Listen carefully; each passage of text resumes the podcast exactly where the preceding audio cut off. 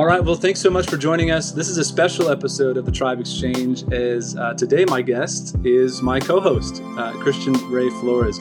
Uh, we are um, we we had talked this week, and we, we wanted to get you on to kind of unpack some of your story uh, because of all that's happening in the world right now with the uh, the exit of the U.S. from Afghanistan and the conversation around refugees that's happening in our world and certainly in our neck of the world here in the U.S. and in the church. And not everybody knows, but you have a colorful history in your own family upbringing. You've lived in Germany and Russia and Chile and Mozambique and We'll get into some of that story here in a little bit, but you have some unique perspective to offer in this cultural moment that we thought would be relevant to, to talk about. So, uh, so yes, with us, yeah, very true. I, I, you know, the reason it I respond to this stuff you know probably diff- slightly differently from what most people uh, how most people respond is because i was a political refugee when i was a kid mm-hmm. so i was um, my I was in the middle of this turmoil in 1973 in Chile. I was four years old. My sister was two. My father was in his concentration camp. People were being killed, tortured, disappeared without any trace. Mm. Uh, there was this mass persecution, mass arrests all over the country. Um, my mom was in hiding. We were. My dad was in the concentration camp, and they were sort of pursuing other people that, who might be connected to the people that were already arrested. So my mom had a fake passport. She was hiding she was literally sleeping with a gun under her pillow wow. with two two babies. And then we were lucky enough where my my dad was released.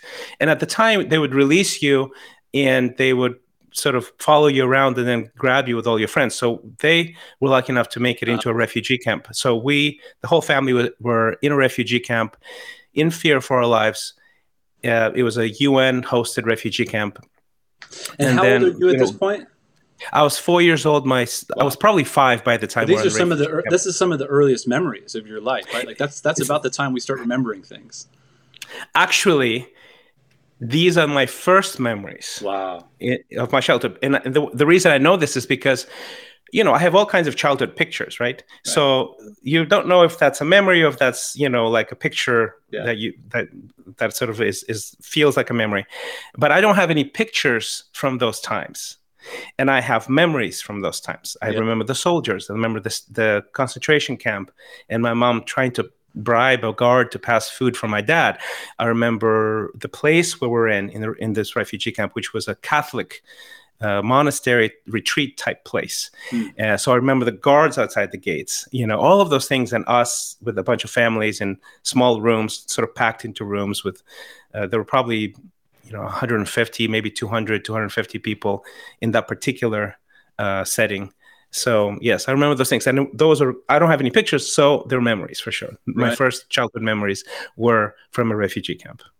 Well you know so this is a time in life when i think most of us expect our childhood to be there's consistency there's safety there's nurturing there's fun there you know this is a disruptive experience. Very much, yes, very How much. How has that affected you even now as an adult? How, like you, you mentioned a little bit, when you see some of these things, it has an effect. How does how does it affect you? What what happens you when you see these things happening? You know, it just things things these sort of feelings come back because you know a lot of our memories are connected to feelings how i felt in that right. moment right that's probably the deepest memories we have is how we felt and i remember a sense of insecurity and fear you know, because it was it was just in the air.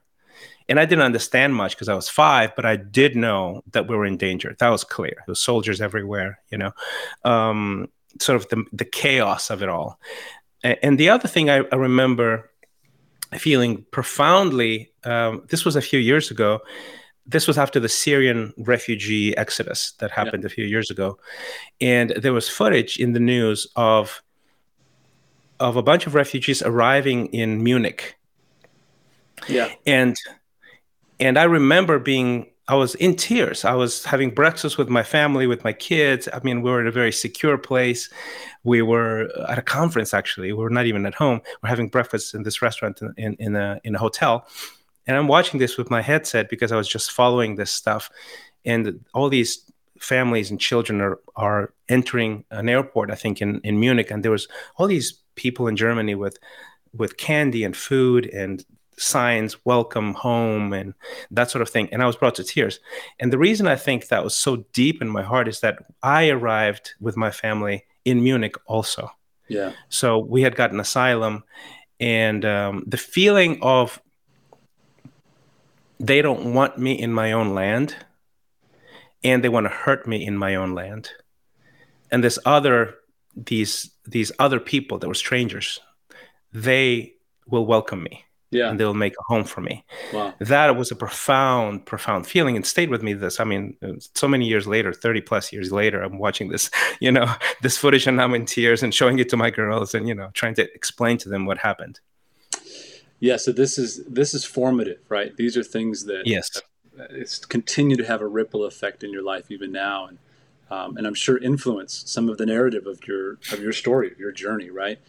Um, as a parent though right and thinking about little four-year-old Christian, right? And I have little boys, and and you're a parent, and obviously your mom was going through this. Sounds like for a, at least a portion of it alone, right? Doing the single parent thing, moving kids around. Um, have you? Has your mom ever unpacked a little bit of that for you? Kind of her experience and what this must be like as a parent going through this experience. Every once in a while, I would just sit her down, and I would say, "Please tell me more." Yeah. You know, and I have some of these things recorded actually. Uh, and one thing that really stuck with me with one of her stories is that she was, um, you know, so she, my dad was Chilean, my mom is Russian. They were both communists. The the the coup there in, in Chile was basically people persecuting um, people who were of leftist ideas for their ideas, essentially. Yeah. And they were not politicians, they were not terrorists, they were just professionals who happened to believe in a certain thing, right? Right. Um, and at the time so that what happened is my, my dad was already in in a concentration camp my mom was in hiding and they would they would literally search for people um, and they were searching specifically for people uh, that were citizens of the Soviet Union at the time. So she she she she tells me the story that she is trying to move from one place to another to to a safer place, to some friends of ours who can sort of keep us safe. And she was with us, my, me and my sister Monica, in a bus and traveling from one city to another, and then the military would stop the, the bus, and they would they would people with soldiers with guns would board the bus, and they would check everybody's documents one by one by one, and that's sort of like it's like a movie, right? Right. She's sitting there, she's trying to not to say anything because she has an accent she has a passport that is not Soviet, but she's just praying or whatever it is that she was doing to to not get found and you know offloaded the bus with two little children and sent some some you know weird place. Wow. It again, even for not just for the children but for the adults, this becomes formative, right? This becomes yeah. a, this is a visceral experience that doesn't just go away. I've, and obviously you don't want to share too much, but has your mom have, have you noticed in your mom like are there things that you just go in her adult life, having gone through this as an adult, it's still affecting her maybe in, even in these ways now? I think it affects all of us in the sense of of we are painfully aware at the that there's evil in the world. Yeah. Right. So so I think that that was a formative thing in that sense. And and actually ended up growing up in in we went to Germany, then then the, Russia, then we ended up in Africa with a group actually of this is right after the the uh, uh, the colonial powers had left in, in Mozambique, and there was a whole group of professionals, Chileans, who were aligned, sort of leftist Chileans. Essentially, they were secular missionaries there to help rebuild the country because all the professionals had left. And so I grew up in this environment of all these amazingly brilliant people who were not politicians, but they were of certain sort of ideas. Yeah. And they were all tortured and, and imprisoned and, and in horrible ways. So I, would, I was immersed in those stories growing up. And I think what it formed in me is sort of this idea of of of evil is a very real thing. And that we should be aware of these things and we should help each other yeah. and we should support each other. So that's that's probably pretty deep in my in my bones yeah, i'm sure in, i'm sure in your parents minds as well right? There's this yes. there's this this cognitive dissonance that happens for at least for me growing up in the west never gone through any kind of experience like that right? In america i've never had any kind of experience where my parents have been displaced and i've been put through refugee camps or anything. My parents have never gone through like that. Um, and I, so really, it's I can only imagine, right, what it must kind of put in just the, the low hum of constant like it's never going to go away. There's always something right? That that that that reality is always there too right? And the on the positive side here's another thing. On the yeah, positive side yeah. is is that i live in the united states yeah. and as an immigrant as a refugee and as an, an immigrant it's hard for me to process um, when people are i mean it's it's our job to be critical of our government of our system in a democracy. That's actually our, our our job right? We should do this. But when people are just dismissive and not appreciate the sort of the safety the the freedom that we enjoy here in the united states it's far from perfect as a matter of fact, the coup in Chile was sponsored by the CIA, so sure. it was basically at the time it was the U.S. meddling with foreign affairs. That you know, so so obviously there's there's tons of sin you know involved, and especially on a government level. But the fact that that people he, that who lived here, grew up here, don't understand the treasure that this place is, the safety that we enjoy, the liberty that we enjoy, the prosperity that we enjoy. Uh, I can I can almost guarantee you that most of us who are immigrants from different places, especially for refugees, uh, we it bothers us to see people uh, sort of really, you know, tear down their own country yeah. and not not appreciate it.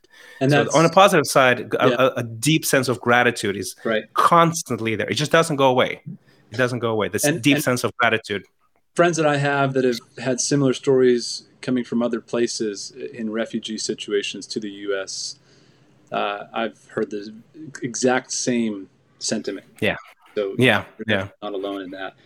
Well, you know, I appreciate your story, and, and I think as we talk about the tribe exchange and kind of the intersection of what's happening in the world and our faith in the kingdom of heaven and where those two collide, um, from your own story and from what's happening right now, how how does the church see this from this perspective of Jesus? Like, what are some things we should be thinking about as followers of Jesus in his perspective of a scenario like this?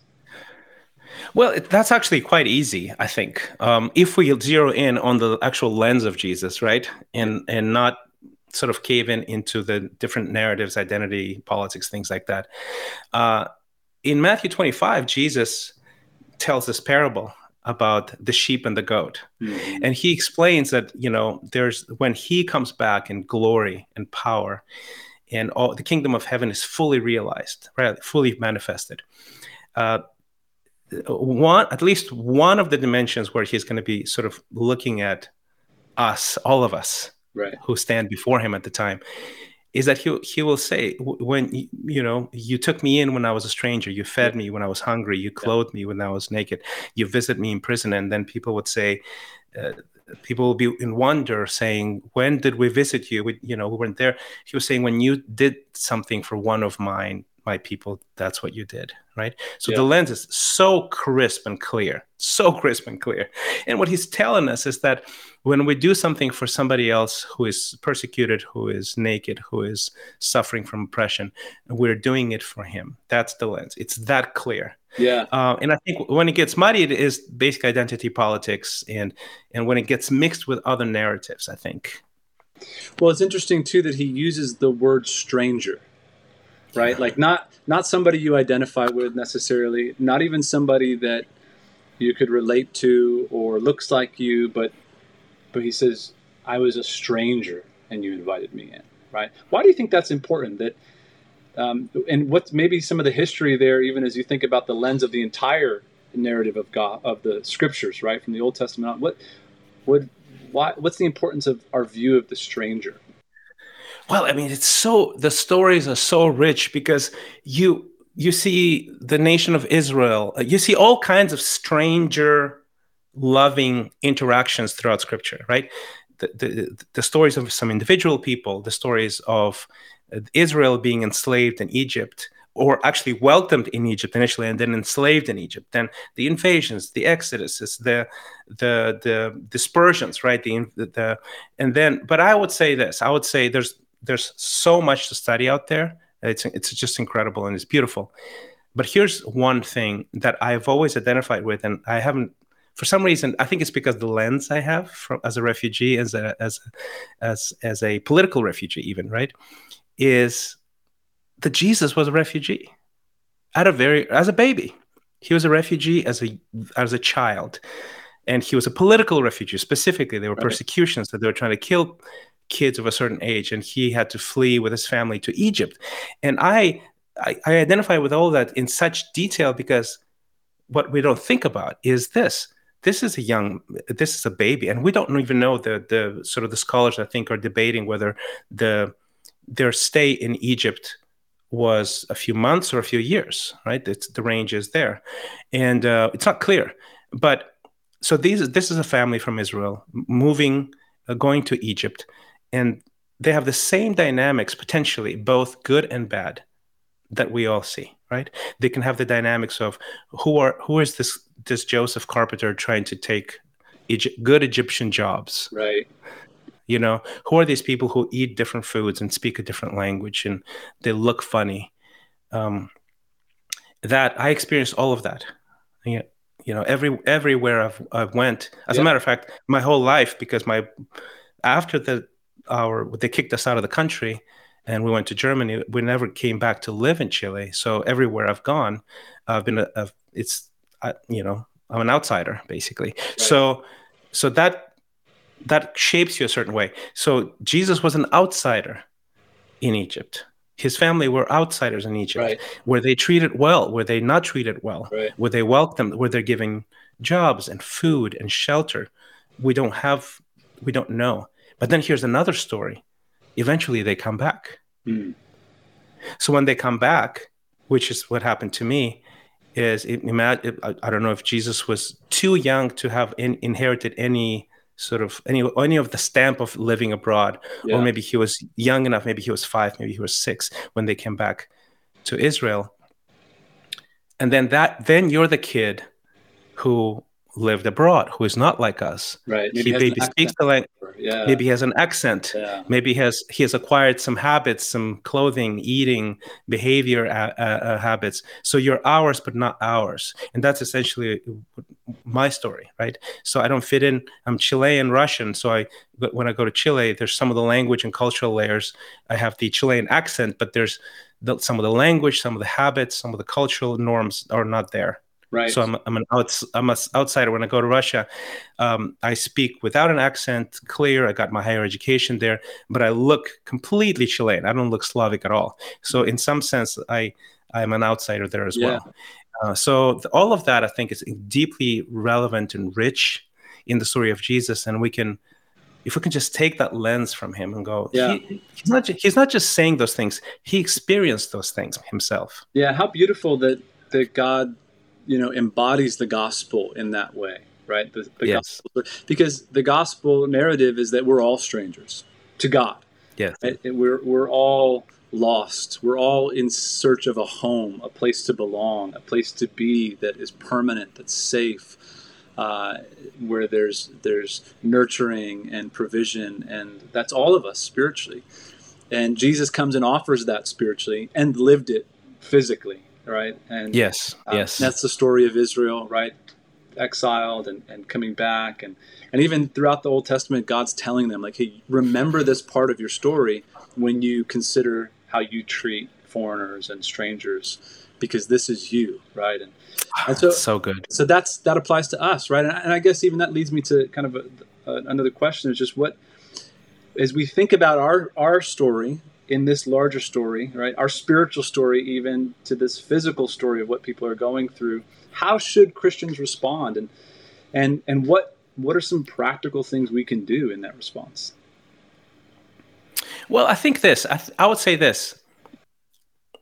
I think a lot of the drama and the disconnect happens because we sort of equate our personal response to our government's response, right? Yeah or what what we should do as a country. And in my mind, what helps me, I think, is this: is look, I I am primarily a citizen of the kingdom of God, and secondarily a citizen of the United States of America. That's right. Um, and there's all kinds of sort of things that are happening on the on a country level and a government level that really don't quite necessarily match exactly the call, the invitation that we have in Scripture. That's right. But the invitation is to us personally, as spiritual beings, as as God's people, right? So I would say this: like, if you can separate government, country, policy, politics from your personal interpretation of events, that really helps as a first step, because then it's very it's actually uncomplicated, right? Welcome a stranger, yeah. you know? uh, and you can't welcome all the strangers and Right. every stranger because you're limited in your capacity both for time and money or, or even compassion. Like my i don't think our minds and hearts are big enough to to absorb all the suffering in the world. That's jesus who does that and that's the beautiful thing. But right now right here what's happening around me and what can i do right, Right. so the, one of the first things that happened when when we we saw this unfold in afghanistan is both deb and i uh, found the the local Austin, Texas agency that is taking in refugees Yeah. uh, from specifically from Afghanistan, Uh-huh. and uh, we basically signed up as volunteers. And there's four or five different ways you can volunteer, and we're going to basically engage in that, and and whatever they ask us to do, we'll do. Basically, there's Yeah. four or five different things, and then on top of that, so what can I do personally, right? And that's what we did right? So we're waiting for there's some sort of orientation training that needs to happen in the next few weeks. So we're going to pass that and then be clear to be volunteers to help the afghans who are coming into austin texas. What can you do beside through your network or through your leverage that you happen to have? So for example i happen to have uh, to to be a, a, partner in a, in a business that does media as part of the services that we do. So what i did is i reached out to the head of the local agency here and i said hey you know we have a, we, can we help you tell the story? Right. we'll we'll do it pro bono. Yeah. and we had a very grateful call back on and we had a discussion with one of their people there. And so we're waiting just to, for for opportunities to leverage what we have professionally yeah. to tell the to tell the story and to spread the story of the afghan refugees uh, landing here in the united states. That's fantastic. Well i appreciate the example and um, thanks so much for just sharing your story and your journey in this. Uh, you know, it helps me because sometimes it can just stay. There's this filter between me and, and these people because I'm interpreting it through the news or through my feeds or through whatever. Um, but it helps to know that this is a human experience um, you've gone through. You can unpack some of that experience for us and uh, put put flesh to it, which is just which I think is what Jesus does, right? He puts flesh to these stories. Um, exactly. So I appreciate that, and uh, thanks for helping us interpret some of this stuff in a, in a spiritual way and in a practical way as well. So. You're very welcome. Yes. And um, I would my my sort of my advice would be don't be overwhelmed. You can't absorb all the suffering in the world, but pick one thing that you can do for someone um, who is suffering, who in, is in those places. And most of those situations are actually invisible. They're not in the news. Yeah. So it might not be an Afghan refugee that you help, but it, it could be another person who is suffering, who yeah. is oppressed. That's right. Um, that it's just not in the news, and it doesn't matter. It doesn't matter because Jesus knows. That's right. And Jesus lived through it as well. That's right. Beautiful. Thanks, Christian. Thank you.